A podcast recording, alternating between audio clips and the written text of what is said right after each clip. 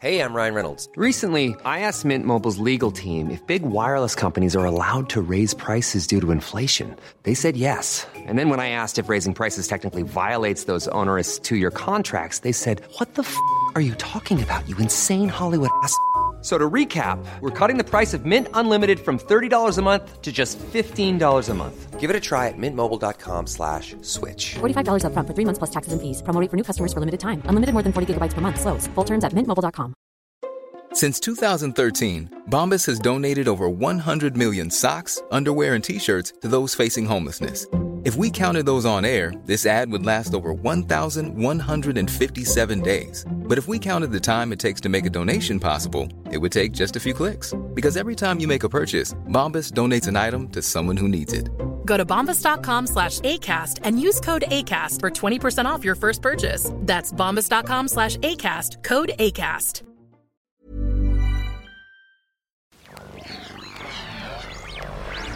A D N. It's Headphones Neil!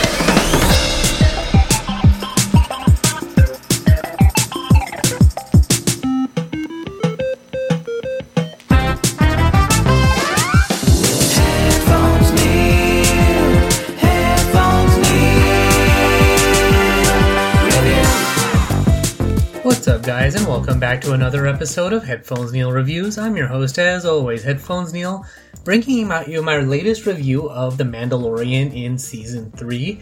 So, this review is going to be for Episode 2, The Mines of Mandalore, which, if you haven't seen it yet, there will be a couple of items of note that are very spoilery, mostly related to what you would expect in a title for The Mines of Mandalore. So we have Din and Grogu ultimately making their way to Mandalore, and they do have a quick stopover at Tatooine to see about getting a replacement part for the IG-88 droid. So we get a special appearance by that lady that gave Din his Naboo starfighter. We get some Jawas and a Rodian and stuff like that, all on the during the Boonta Eve um, of racing. So fun little uh, prequel tie-in there. Um, but ultimately, we um, Din is told that he doesn't, that the lady doesn't have any droid parts that would fit what he's looking for for IG88, but does give him a droid that very much resembles Chopper from Star Wars Rebels, if not already, if he's the same droid. I want to say almost that it is the same droid because the lady mentions that he's been out of service since the rebellion, so I kind of almost want to say it might be the same droid or um maybe even before then i don't know. It just feels like it is chopper but i couldn't say for sure. But ultimately uh, din gets to mandalore learns that the planet is not cursed it's not poison it's just a bunch of bombs in the air kind of thing to make people think that the planet is poisoned.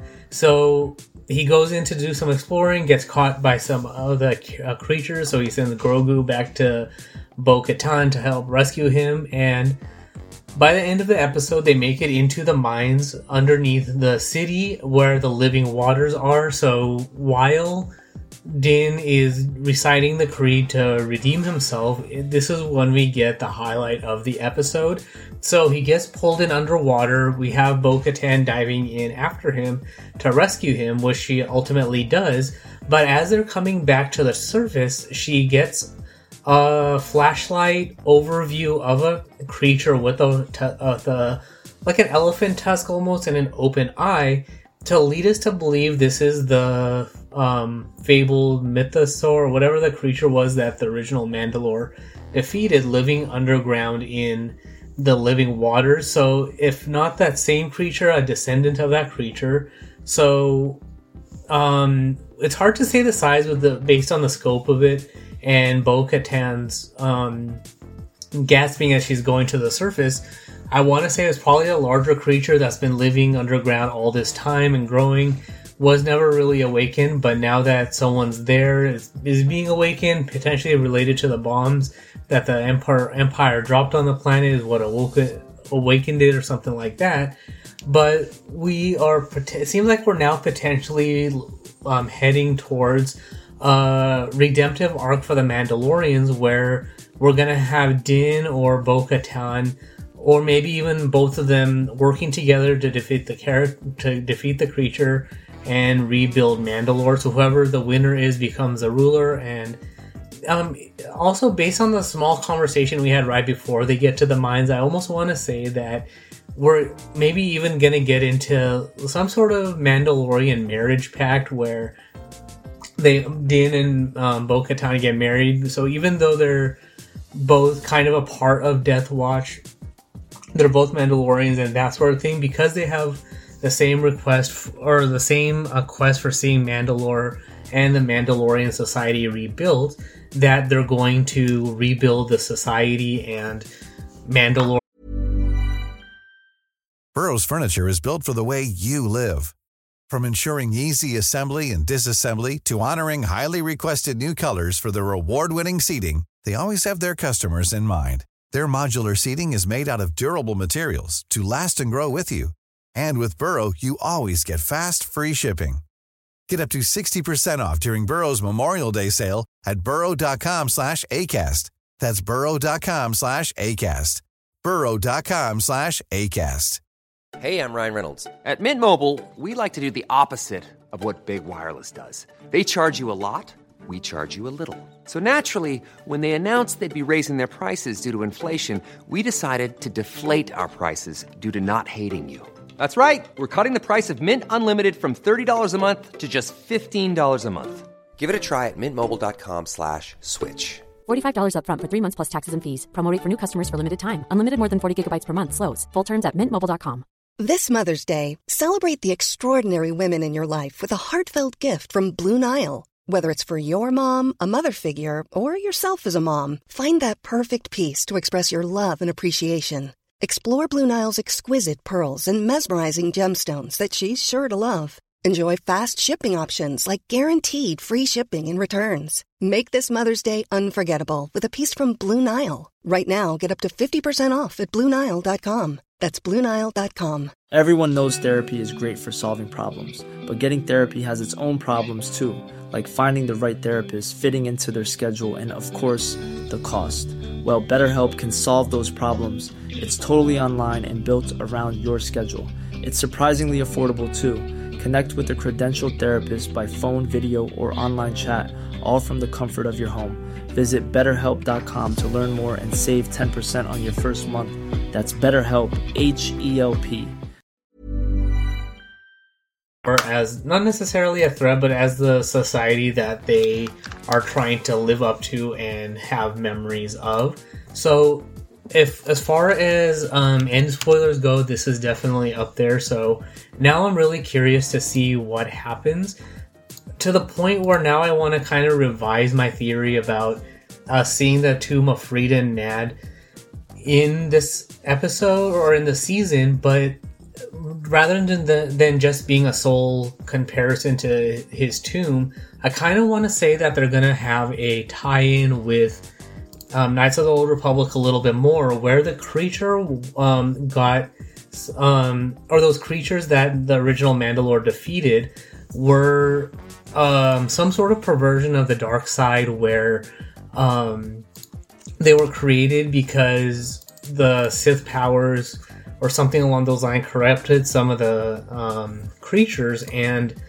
um, that's how they became like such powerful, fearsome beasts. And then a Mandalorian defeating that creature became a sign of superiority and strength. So whoever was able to defeat it um, became the ruler of Mandalore because it was not an easy task and required that much extra skill to um, defeat. So we'll see kind of where they go from here with it. But I'm now kind of con- going to kind of revise my prediction that we're going to see this creature in a as like a more enhanced and narrowed fight of Mandalorians versus this creature along the lines of what we saw in season two with um, the Mandalorian, the Tusken Raiders, and the Marshal coming together to fight the Krayt Dragon. So rather than have all these other races, they're going to. It's only going to be a matter of just Mandalorians, and even more spectacular would be um, just the Mandalorian, Bo Katan, and Grogu against this beast. So with that being said, um, that's all I really got for the episode. Overall, it was a very good episode, a good continuation of the last one.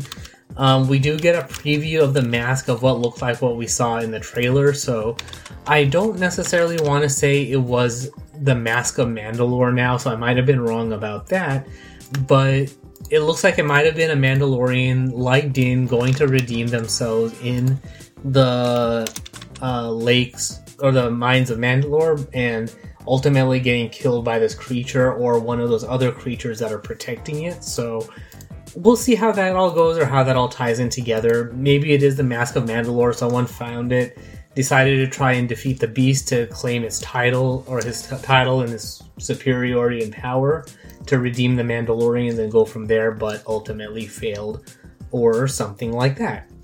So that's all there is for this particular review. So not a whole lot happened in the very beginning of the episode, but the second half was definitely packed with a lot of action. Grogu navigating the ship to get Bo-Katan, and the rescue of Din, and all of that stuff was definitely good stuff. So with that being said, um, I do have a couple of quick reviews in addition to this one. So the first, of course, is for the Bad Batch season two. I had a chance to watch The Outpost, and I want to say that um, overall it was a good episode, focused specifically more on the Empire, um, the sniper guy from Clone Force 99, and another um, clone trooper who is running out of troops and supplies, who's guarding supplies and doesn't know what they are, but as it turns out, has been guarding the new armor for the new stormtroopers. So we get a bit of a redemptive arc for Crosshair where he realizes that the Empire is not out to protect them anymore because even though they were good soldiers and they were following orders, as the clone trooper said, the Empire's changed and no, they're no longer following the same government and army. So the uh, government that they were trying to protect no longer exists. Crosshair now realizes that mostly because of the interactions with him and that lieutenant. So as he's dying, kills that lieutenant. So overall, a very good dramatic episode. We do see a, a good tonal shift um, from in how the clones are perceiving things, or a good comparison and contrast of how the clones are perceiving things and what the Empire is now doing with its new commanders. So, definitely a good continuation to the series. And one of those episodes without the entire Bad Batch, but we do have one of them, so it was good to see this particular focus and in his dying breaths trying to generally redeem himself. And then finally, in a bit of non Star Wars review, I finally had a chance to watch Everything Everywhere All at Once. Uh, mostly because I never, I didn't really think much of it when I was watching the trailer, but I kept hearing good things, so I thought I would give it a watch. And then, of course, of all the awards it's winning, I decided to give it a watch to see if it was actually any good or not. And overall, I want to say it was not too bad. Um, it was generally interesting to the point where I did like the interactions of how Michelle Yeoh's character from the um, during the tax audit was going through and learning about all this stuff, um, like all the multiverse theory, how she was interacting between her husband and then the alpha version of her husband and the alpha version of her father, um, the her daughter who was leaving, but then the evil version of her daughter being the cause of all that, and um, I don't know. In general, overall, it was an interesting movie. It took me. A, uh, I had to watch it in a couple of parts because it felt like it was kind of unevenly being uh, presented. But I did like that traveling through kind of the multiverse the interactions between Michelle Yeoh and her father, and then the tax lady played by, um, what's her name from the horror movies, and all of that. So the acting was good. The story was kind of okay, but um, I did like Short Round in the movie, um, mostly as the alpha version of a version of himself. But in general, all the different characters he was playing was very well done. So for me, the story I thought was okay. It was a bit average and slow, but the acting made up for it. So for me, if you as far as recommendations go, I'd probably give the movie about a B to B minus. Um, acting was good, story was okay, visuals were nice. I liked the flowing through time when they were showing it. They didn't really do it too much, but then I also like that they didn't go overboard with showing you that something was happening across the multiverses, but when it was happening, they had a visual of it so you knew that it was actually happening. So, um, like I said, I'll, I guess I could recommend it, but it is a bit of a slow burn. So, when you're going, um, getting through the movie, um, just I guess just keep that in mind. For me, like I said, this the story progression was kind of slow, but um, everything else was very well done. So I can see why it generally got positive reviews. So that's all there is for this re- episode and this these uh, reviews. So thanks for tuning into the episode. If you have any questions, comments, feedback, or anything like that, you can comment on this post by on uh, the various social networks that I'm on by visiting headphonesneil.reviews, which also has links to past episodes, subscription links, supporting the show, and all of that good stuff. But thanks for tuning into this particular episode, and until next time.